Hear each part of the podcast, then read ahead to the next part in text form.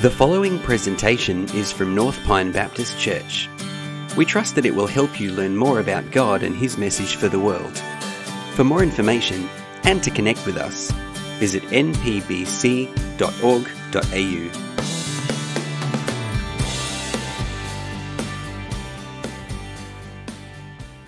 Well, good morning, church. It's great to share the message with you this morning, wherever you might be gathered on this wet, windy, sodden weekend. I pray that you are safe and well. It's great to gather and go through the Word of God together wherever we may be. Last week, you might remember we were looking through Malachi chapter 2, verses 1 to 9. And there the focus was really on the priests and what they were doing or what they were not doing. This morning, as we get to Malachi chapter 2, verses 10 to 16, the focus has shifted a little, and it's more the whole of Israel who are in view, the whole of God's people. So why don't you turn with your Bibles with me this morning to Malachi chapter 2. We're going to read from verse 10 through to verse 16. Malachi chapter 2, verses 10 to 16. This is the word of the Lord for us this morning. Have we not all one Father? Has not one God created us? Why then are we faithless to one another, profaning the covenant of our fathers? Judah has been faithless, and abomination has been committed in Israel and in Jerusalem. For Judah has profaned the sanctuary of the Lord, which he loves, and has married the daughter of a foreign god. May the Lord cut off from the tents of Jacob any descendant of the man who does this, who brings an offering to the Lord of hosts. And this second thing you do, you cover the Lord's altar with tears, with weeping and groaning, because he no longer regards the offering or accepts it with favour from your hand. But you say, why does he not? Well, because the Lord was witness between you and the wife of your youth, to whom you have been faithless, though she is your companion and your wife by covenant. Did he not make them one with a portion of the Spirit in their union? And what was the one God seeking? Godly offspring. So guard yourselves in your spirit, and let none of you be faithless to the wife of your youth. For the man who does not love his wife, but divorces her, says the Lord, the God of Israel, covers his garment with violence, says the Lord of hosts. So guard yourselves in your spirit, and do not be faithless.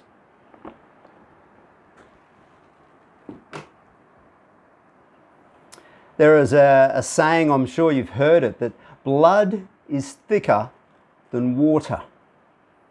This saying basically means that the relationships, the bonds between family members should be closer and stronger than those between friends and acquaintances. Families are supposed to be close, aren't they? I've spent the last week being very close with my family. They've had to put up with me for a whole week as we isolate together. Now, there have been times where an extra room or two in the house would have been fantastic, but it's okay, we've managed, we've gotten through it all right. But it's true that families are supposed to be close, although that's not always the case. And maybe for you this morning, closeness is not something that you would describe your family relationship as. In a land, a country where family breakdown is common, where 1 in 3 marriages end in divorce, I wouldn't be surprised if there are many listening to this today for whom family breakdown is something they have suffered or are currently suffering. We find a similar scenario in Malachi chapter 2, verses 10 to 16. God's people are supposed to be tight with one another. They're supposed to be tight with God. They're like family. But unfortunately, that is not the case. Instead of being tight and a close-knit community, like family, the fabric of their nation is being torn apart. See, the passage starts out reminding us that God is a God of oneness. He's a joiner. He brings the two together to make one. Words like one Father, one God, make them one. The words covenant and union all point to this, that God is about bringing people together and joining them in the oneness of covenant together.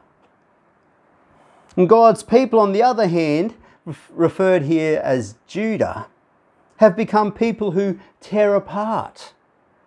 This is most clearly seen through the word faithless, which appears 5 times through our passage.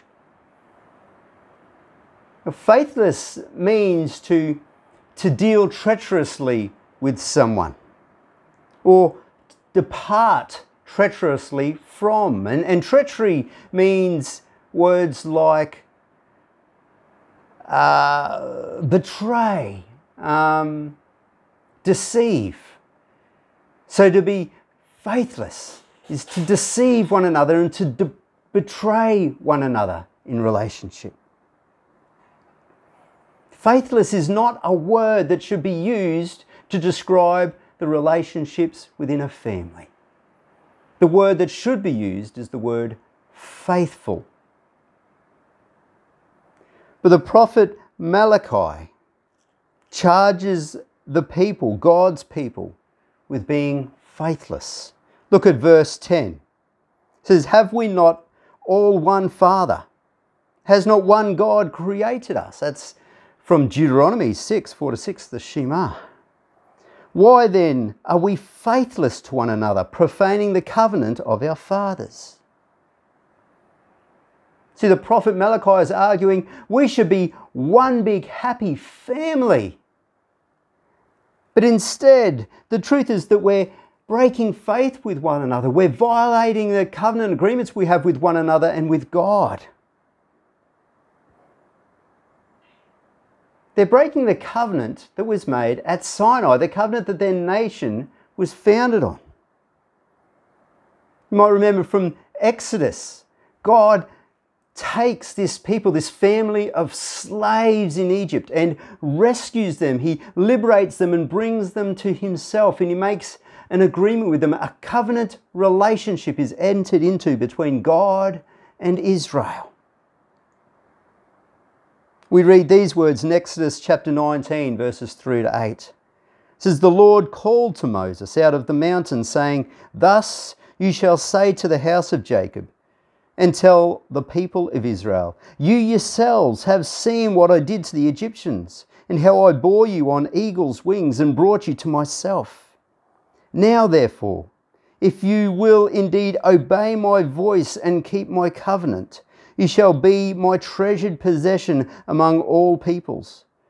For all the earth is mine, and you shall be to me a kingdom of priests and a holy nation.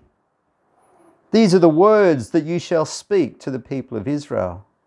So Moses came and called the elders of the people and set before them all these words that the Lord had commanded him. All the people answered together and said, 'All that the Lord has spoken, we will do.'" So that's important, friends. See, because while God's people are charged with being faithless to their wives, faithless towards one another, this surface faithlessness is just a symptom of a deeper treachery, a deeper faithlessness, because they're being faithless toward God. Look at verses 11 and 12 with me. It says, "Judah has been faithless, and abomination has been committed in Israel and in Jerusalem. For Judah has profaned the sanctuary of the Lord, which he loves, and has married the daughter of a foreign god. May the Lord cut off from the tents of Jacob any descendant of the man who does this, who brings an offering to the Lord of hosts. Notice the word sanctuary in those verses. The word sanctuary can be translated as holy things. And that includes the holy place, the temple as it's translated here. But in the scope of meaning there, it can also mean holy people, which are Israel, Jacob's descendants. It can also mean the holy covenant, whether that be the covenant between God and his people, or the covenants that are made between God's people with one another. It's helpful to remember this scope of meaning as we go through this passage, because not only does God love having a place, the sanctuary, the temple, where he can be with his people, where they can come into his presence and offer sacrifices, forgiveness, sacrifices of thanksgiving, and sacrifices in worship of God. God also loves being in relationship with his people, and he loves uniting them in relationship with one another. These can all be considered the holy things that are being referred to here. But instead of treating what God says is holy, what God says is special, instead of treating those things as special, God's people are treating them as common. And they act faithlessly towards God. And they are faithless with one another. The Israelite men are rebuked for marrying daughters of a foreign god. Now, that phrase is not about marrying someone of another race. It's about marrying someone who worships a different god. And what the Israelite men seem to be doing, some of them, is following Solomon's lead. It's like Solomon 2.0 going on here. You can read about what he did in 1 Kings chapter 1, verses 1 to 13. See, in Exodus 34:16, God warned the people against marrying people from other cultures, from the cultures around them. God said to them that if they were to intermarry with these people, then those people would draw their hearts away from him. They would be drawn to worshipping the cultures, the other cultures' gods, the gods that they worship. And now in Malachi's time, this is exactly what's going on. Some of the Israelite men are divorcing their Israelite wives and marrying women from the cultures around them, women who worship other gods, as we can see, are drawing the hearts of these Israelites away from their relationship with Yahweh, away from the worship of Yahweh. And it makes sense that if you're faithless towards God, that would lead to you being faithless towards one another in other relationships. It would lead to you being faithless in your worship. It's like a car, isn't it? If you stop servicing your car, stuff in the car will start to break. And that'll lead to the car not working anymore. It's pretty simple, it makes sense. But some of the Israelites haven't seen the link between this faithless lifestyle and the lack of acceptance that God has for their offerings and their prayers. On one hand, they go to the temple of God and they offer their sacrifices, they pray to God. Whilst on the other hand, they're divorcing their wives. They're putting them away. And they're marrying wives who worship another god. Now, this term that we have here, the wife of your youth, it's more than just the wife you married when you were young. See, it's also the wife they were joined with when they became husbands. It's the marriage through which they became a husband, through which they then became fathers. It's their companion with whom they worked out the how-to of living in married relationship together. The how to live as a husband. How to raise children. How to juggle the work, community and family mix. And they have torn these relationships apart. And they now seem surprised that God is not happy with their offerings, that he's not listening to their prayers. Do you wonder why this is? Do you wonder why God would not accept their offerings and their prayers? As long as they're bringing these things, that should be okay, right? Well, the answer is found in the goal of this passage, where it's leading to, and that's verse 15. Last week I mentioned that the word offspring was worth underlining. Well, here we have it. Here it is in verse 15. Let's read it together. Did he not make them one with a portion of the Spirit in their union? And what was the one God seeking? Godly offspring.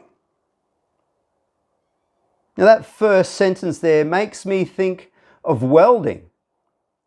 And I hope I'm not the only one. Maybe it is just me. See, I appreciate a good weld. Now, whether that's a weld on a bull bar or a weld on a handrail, I've also been known to admire the beading of the toothpaste on a toothbrush. But I admire and appreciate a good weld. And in grade 11, I learnt how to weld at school. Welding is basically the process of grabbing two bits of metal and using this welding rod. You would melt the two pieces of metal as well as melting part of the rod, and through the rod and the molten steel, everything would be joined together as one piece. So you might say that the result is that the two pieces become one with the aid of the welder and the welding rod. Well, verse 15 tells us that Israel's God is a God who is into welding. So he joined the Israelites to himself in covenant relationship at Mount Sinai. And he joins his people to one another in their marriages. And he does this with a portion of his Spirit added in as well, making the two one. They're companions together, verse 15 says.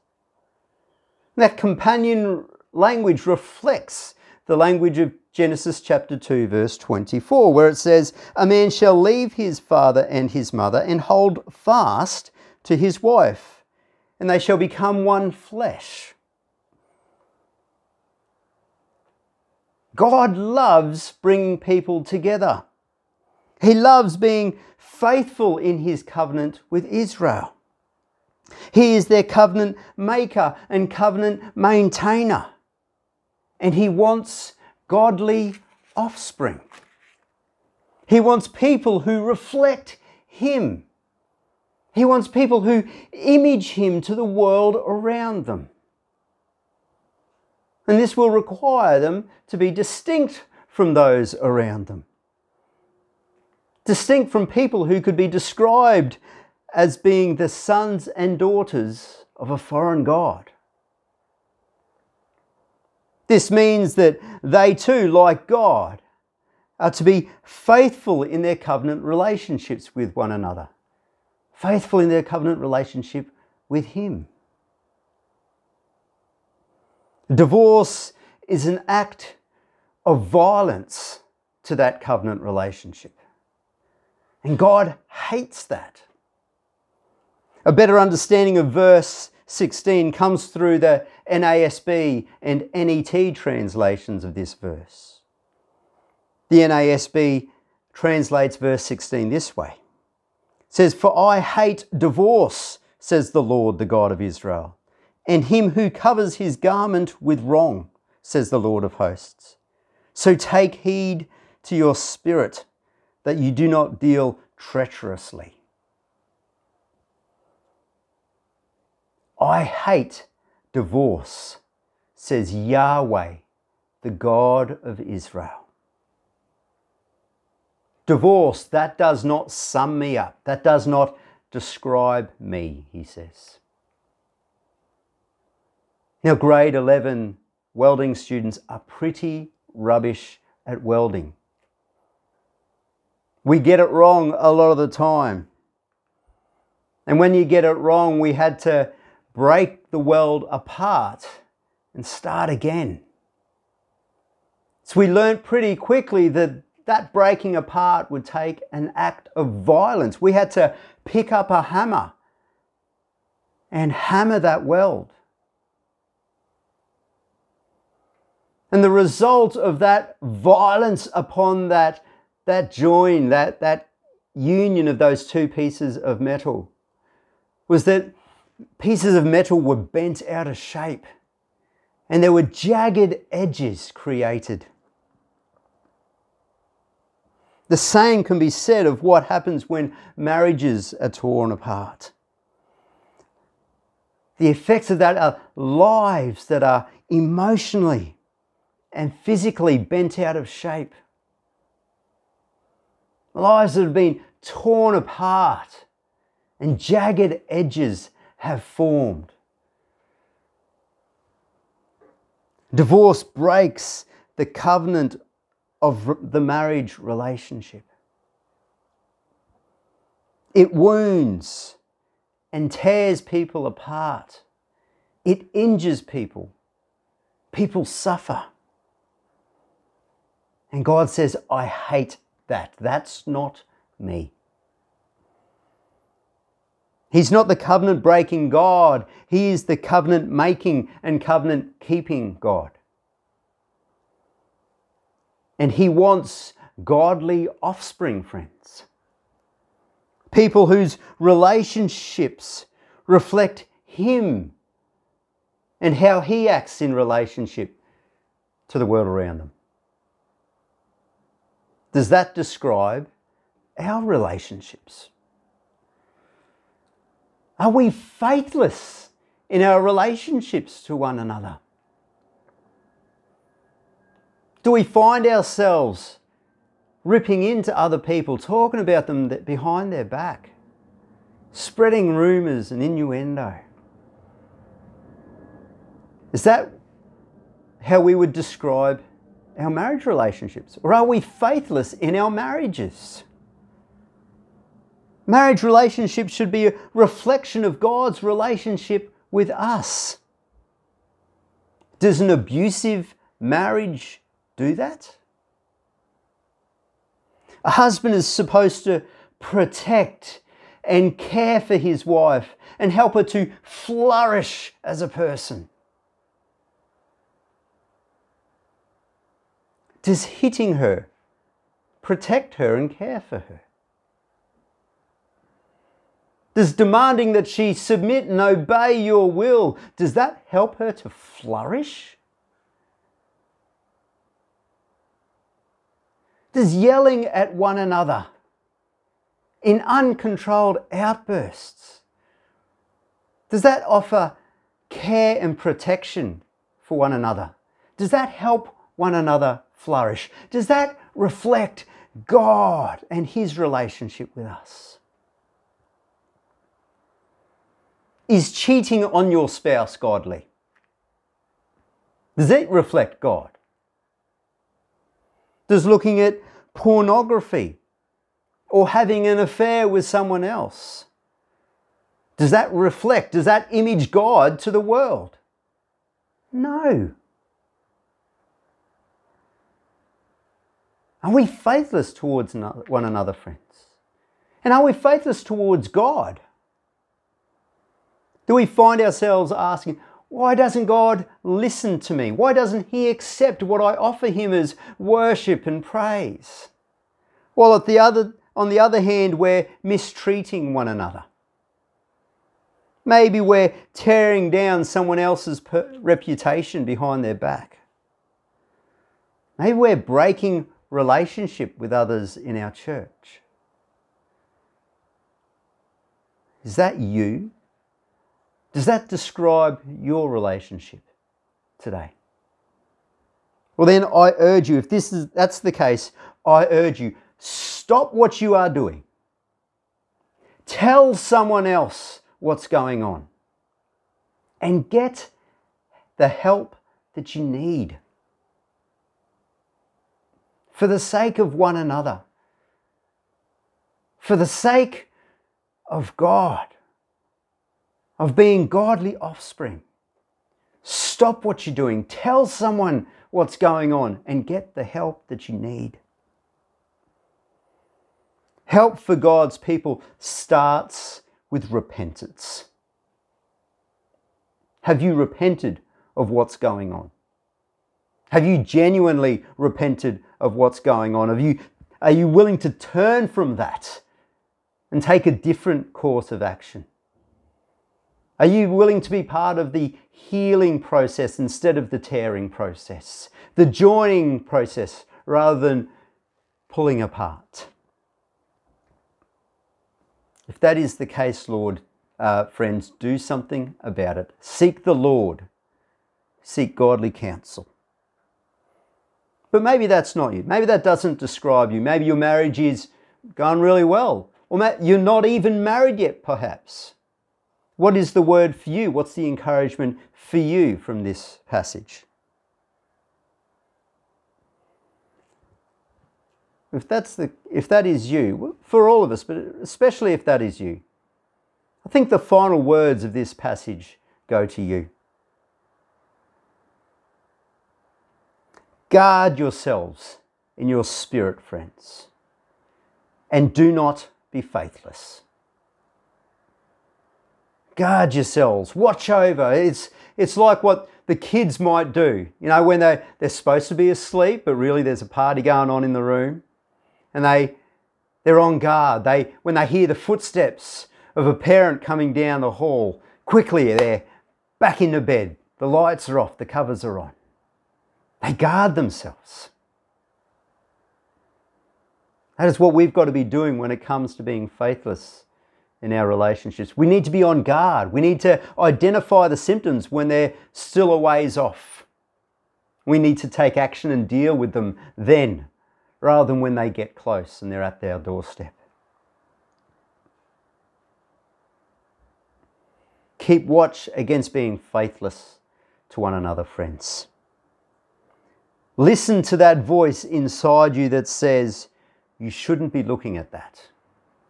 Or you shouldn't be speaking about that person in that way. God is seeking godly offspring. So be faithful in everything. Let me pray. Our loving Heavenly Father, I thank you that you are the God who joins together. You are the God that brings us to yourself and brings us to one another and join us with a portion of your spirit in our marriages. Lord, we confess that we at times are faithless to one another, that we act faithlessly towards you. Father, I pray that your spirit in us will bring us to a place where we can see that happening. Lord, I pray for those for whom it seems too late, their marriages might be in all sorts of trouble. Father, I pray that you would help them to know what it is to be godly offspring there. Bring them to a place of repentance if that's what's required. Bring them to a place where they're willing to speak about it with someone else and they're willing to get help. Lord, I thank you that you are joined to us. I pray that you'll enable us this week to make the changes we need to be faithful in our relationships with one another and faithful in our relationship with you. We pray this in Jesus' name.